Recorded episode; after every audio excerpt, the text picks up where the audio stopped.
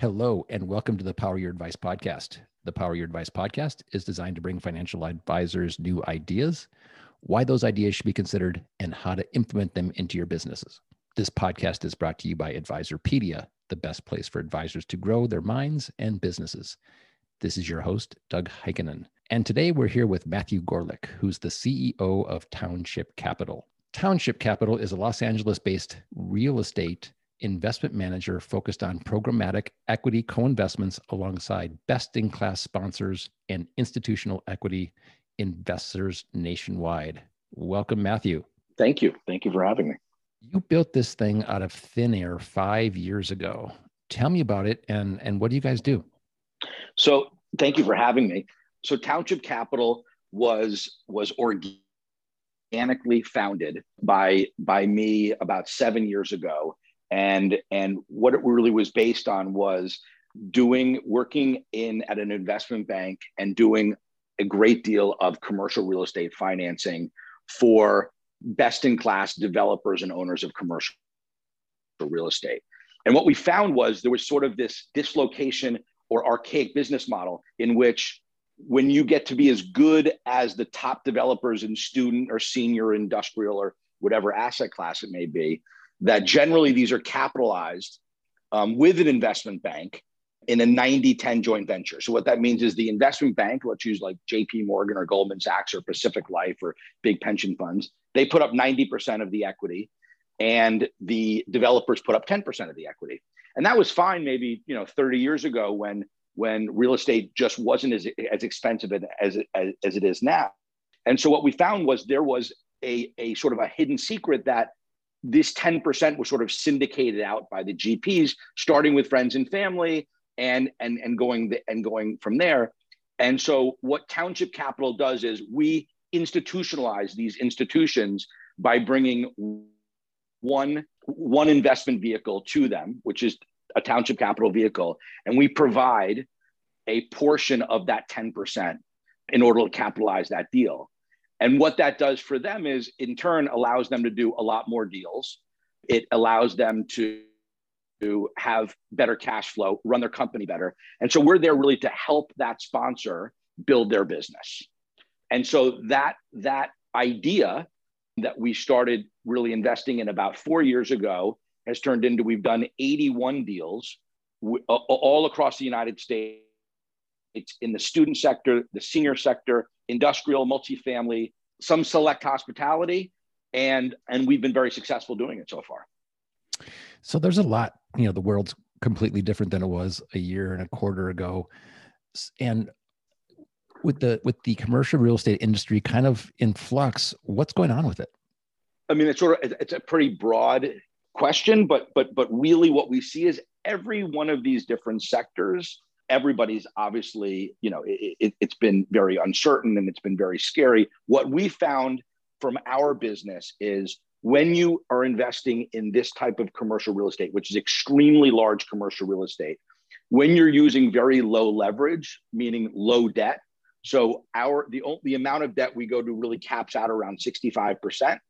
And because of these institutions and there's so much equity those banks especially, especially now when you're seeing that the that the interest rates are so low they're able to to to to get very low interest rates at, at, and very low leverage means even in the worst of times you can sustain a dislocation in the market because you don't have 80% debt with with layers on top of layers of preferred equity or mezzanine financing which makes things more complicated this is this is generally speaking the large companies that have low debt have gone through this this period relatively unscathed. And what we've seen is in for example you know can go off on, on a tangent a little bit for student housing as one example whereas it, it sort of has been getting a bad rap on the tier one universities which is what we have primarily invested in. We have found that kids do not want to live with their parents anymore and be in quarantine. They just they just can't do it. So most of our student is 95 to 100% leased and occupied.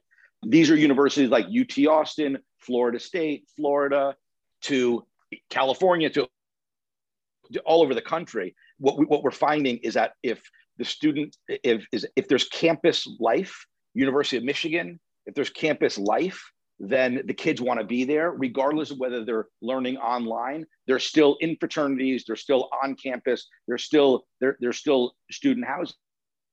That's amazing. And, and really, for sorry, go ahead. No, as so kids just want to go to school, want to get away from their parents, and then when they graduate, they're moving back in with their parents. Correct. And and and even more so if you're a freshman coming into these campuses and they close the dorms down, they really still want to be there. So what do they do? They go to just off-campus housing. And so the demand for for for this type of a product has been extraordinary over this period of time. You also deal with multifamily housing, and there's been an enormous shortage of it. What does this mean for for you guys and investors? So we we actually just closed a co-investment with a company called Epic Investments. So they're about twenty billion dollars of assets under management, and the, the, the large limited partnership is AIMCO, the Alberta Investment Management Company, which is a $120 billion pension fund. And these are to acquire multifamily assets across the United States in Sunbelt states. So Nevada, so Las Vegas, Phoenix, Orlando, Tampa, Texas. And, and what we have found is that already before the pandemic, there was a huge shortage of multifamily. So when you stop any type of building or sales velocity over the course of a year and a half, then you really, really lose a lot. So right now, the demand for multifamily housing is is is enormous as people upgrade where they're living because as people are working at home and they're spending a ton of time at home, they're they're they're going to want to live in a nicer area. So these are sort of 80s early 90s vintage that need full upgrades because the wireless doesn't work properly, there are no amenities, and so and so. So for us, we're really looking at the these developers that are going into areas that where where people have been moving to in masses and and and really and really there's nothing for them to live in right now and so as as if we when you acquire that as leases come due people move out, you upgrade the unit and people move there and you bump up the rents.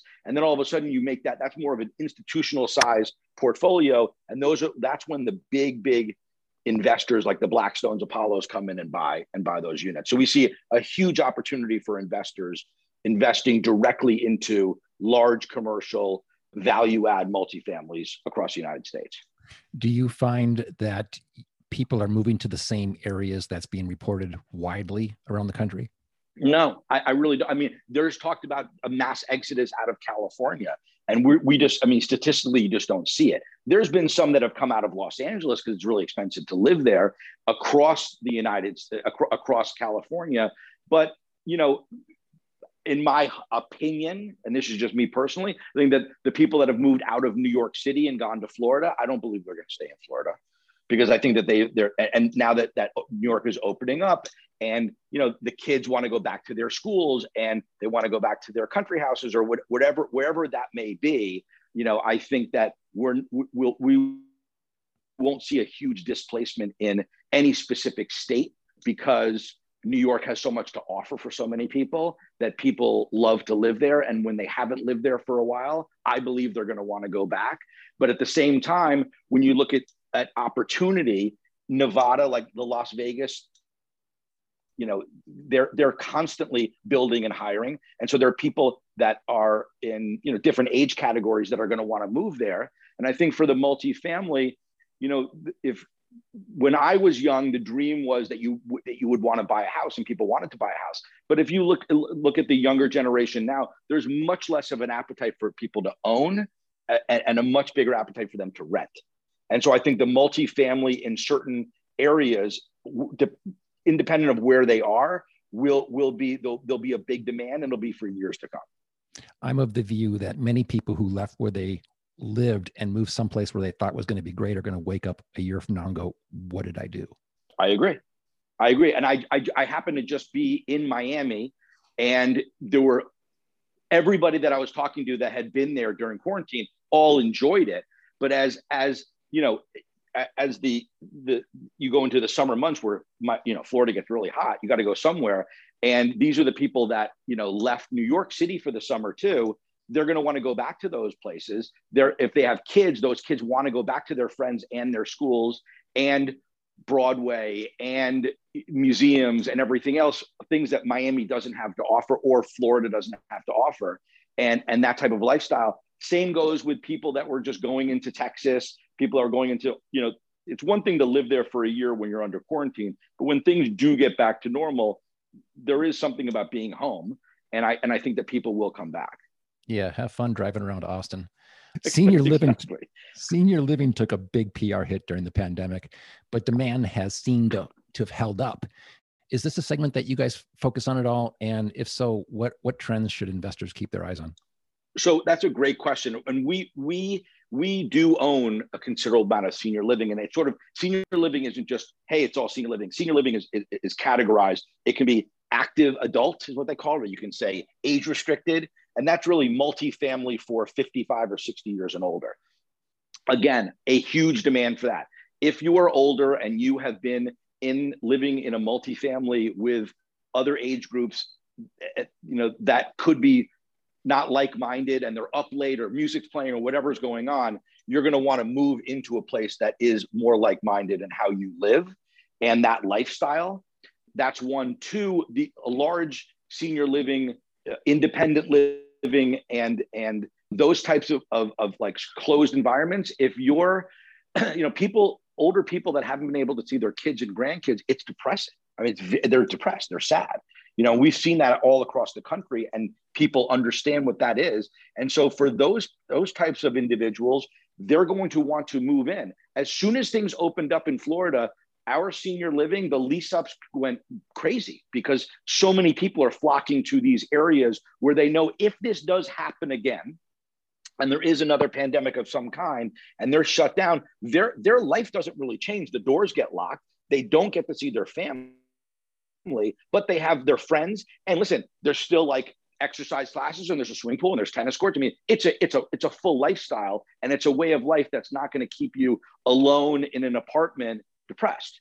And so I think for that way of living, and everybody can think differently about it, but we have just seen it statistically the amount of people coming in to going into senior living, true senior living housing has been extraordinary over the past 60 days even. And we continue we, we will we will t- continue to see that build and build as you know people sort of think about what's happened to them over the year. How can they change? And how can they and they and, and and these are places that are all across the united states. So it's not like they have to move to florida. It's not like they have to move. They're all over. So so they can still live in the area that they're living in but in with other people so they're not alone if this ever happens again this is great because you guys touch on almost everything so let's move to exactly. in moose let's move to industrial space you're working on a project at jfk let you know mm-hmm. give me give me an overview of industrial space and about that project so this this is with Triangle Equities, which is a partner of ours. The LP is the Michigan State Teachers Pension Fund, and we were thrilled to be able to to to invest in in this project. It's the first multi-level industrial build on the East Coast, and the demand for industrial right now because of how big Amazon, Lowe's, Kohl's, uh, Walmart got there have to be areas in which there is last mile distribution. So how do they get you the product? They they need the, the demand. So we had four sales of four industrial sales with our partner CRG Clayco out of Chicago, where where the underwriting was we beat the underwriting by by a lot because the Amazons and WalMarts and, and, th- those big big boxes really need space, and so they'll pay anything for it and I'll say anything, you know, but they will pay up for it. So this particular one is at JFK, and we it's actually, you know, it's not built yet, but you know, it, it's probably six to eight months away from being built. But there's already an offer for a large tenant that we can't disclose, but it's a large tenant that's coming in and and and it'll be a, a, a, a, very lucrative investment for us because of the amount of money people are willing to pay for that product right now because there's simply it's just a massive demand and there just isn't enough industrial out there to, to meet the supply Is multi-level industrial unique or just unique to this this space? It's, it's it's unique because because you can do more than usually industrial is just one large, you know, box. This has, you know, you can have offices, you can have, you can sort of, it's like one-stop shopping where you can put offices in, you can put even some retail in, you know, there's a lot that you could do with a multifamily industrial and you can have multiple tenants. So, so it's, it's just a little bit different because it's going to be a lot larger for more of a condensed area at JFK than it would be for, you know, when you're out in some, you know, industrial park, you know, that in, in, in the suburbs. Yeah. Where's township capital going in the new fu- near future? What, what are you, what are you really excited about? So we're, we're really excited about continuing to find partners to to, to expand our relationships with our partners. You know, one of the things that we were unsure about was if there was a dislocation in the market, how would we do? Because when we started this, you know, the real estate market and stock market, everything's been fine. You know, you don't think something could could happen to this degree, which it's happened with a global pandemic and a shutdown.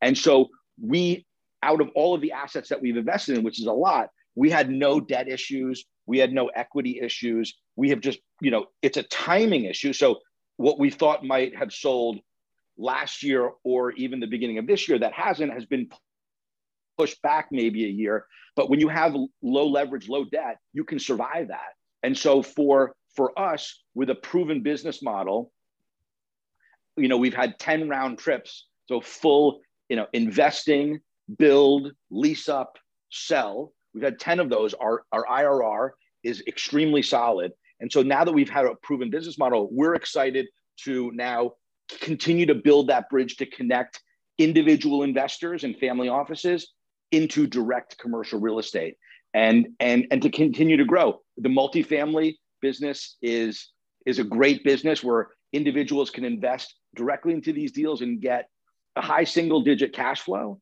with a really nice return with very low risk. That's a great opportunity for people to do this as yields and, and, and bonds continue to just stay low and also we think the student space there's a ton of student that's that's that's out there for these big universities that are either needed to be upgraded or they need to be built. And and and as well as senior i mean there there isn't an an asset class that we see in real estate that we that we generally don't like other than hospitality which we're really not an investor in. And we we really don't have any retail. So those are two two assets that we really not necessarily because we don't necessarily know, you know want to own them. We just haven't seen any deals that come that, that that fit our business model but but for us, I think that you know, as the stock market continues to go up, and you know, I'm not sure what the stock market does. One thing I do know is that when interest rates are low and people start looking at transitioning maybe some assets out of the stock market because it's done so well, it will go into commercial real estate, and and we're going to be taking advantage of it. Yeah, that's a good segue for our next question. Is what advice you have for advisors who are considering this asset class for their clients? I would say with the stock market at 34,000, with the 10-year treasury, the dividend on the 10-year treasury is higher than the S&P index dividend. You're going to see what's called a flight to quality, so people transitioning out of that into more stable return profiles. I think our what we have to offer will will outperform the those dividends and the stock market over the next five years for sure. And and you know, real estate's the really the oldest investment that's ever been around, and it's and and and tried and true. You know, making sure that you are invested with really good people with a ton of corporate oversight with these large LPs and and using very low leverage, you're going to be able to get yourself cash flow, depreciation with an opportunistic return. Matthew, we really appreciate you joining us today. Thank you so much for your time. Thank you so much. To find out more about Township Capital, go to townshipinc.com. That's townshipinc.com. Please follow us for all the latest updates on Twitter, LinkedIn, and Facebook, all at Advisorpedia. For everybody at Advisorpedia, our producer, Jakey Beard, and the Power Your Advice podcast team, this is Doug Heikkinen.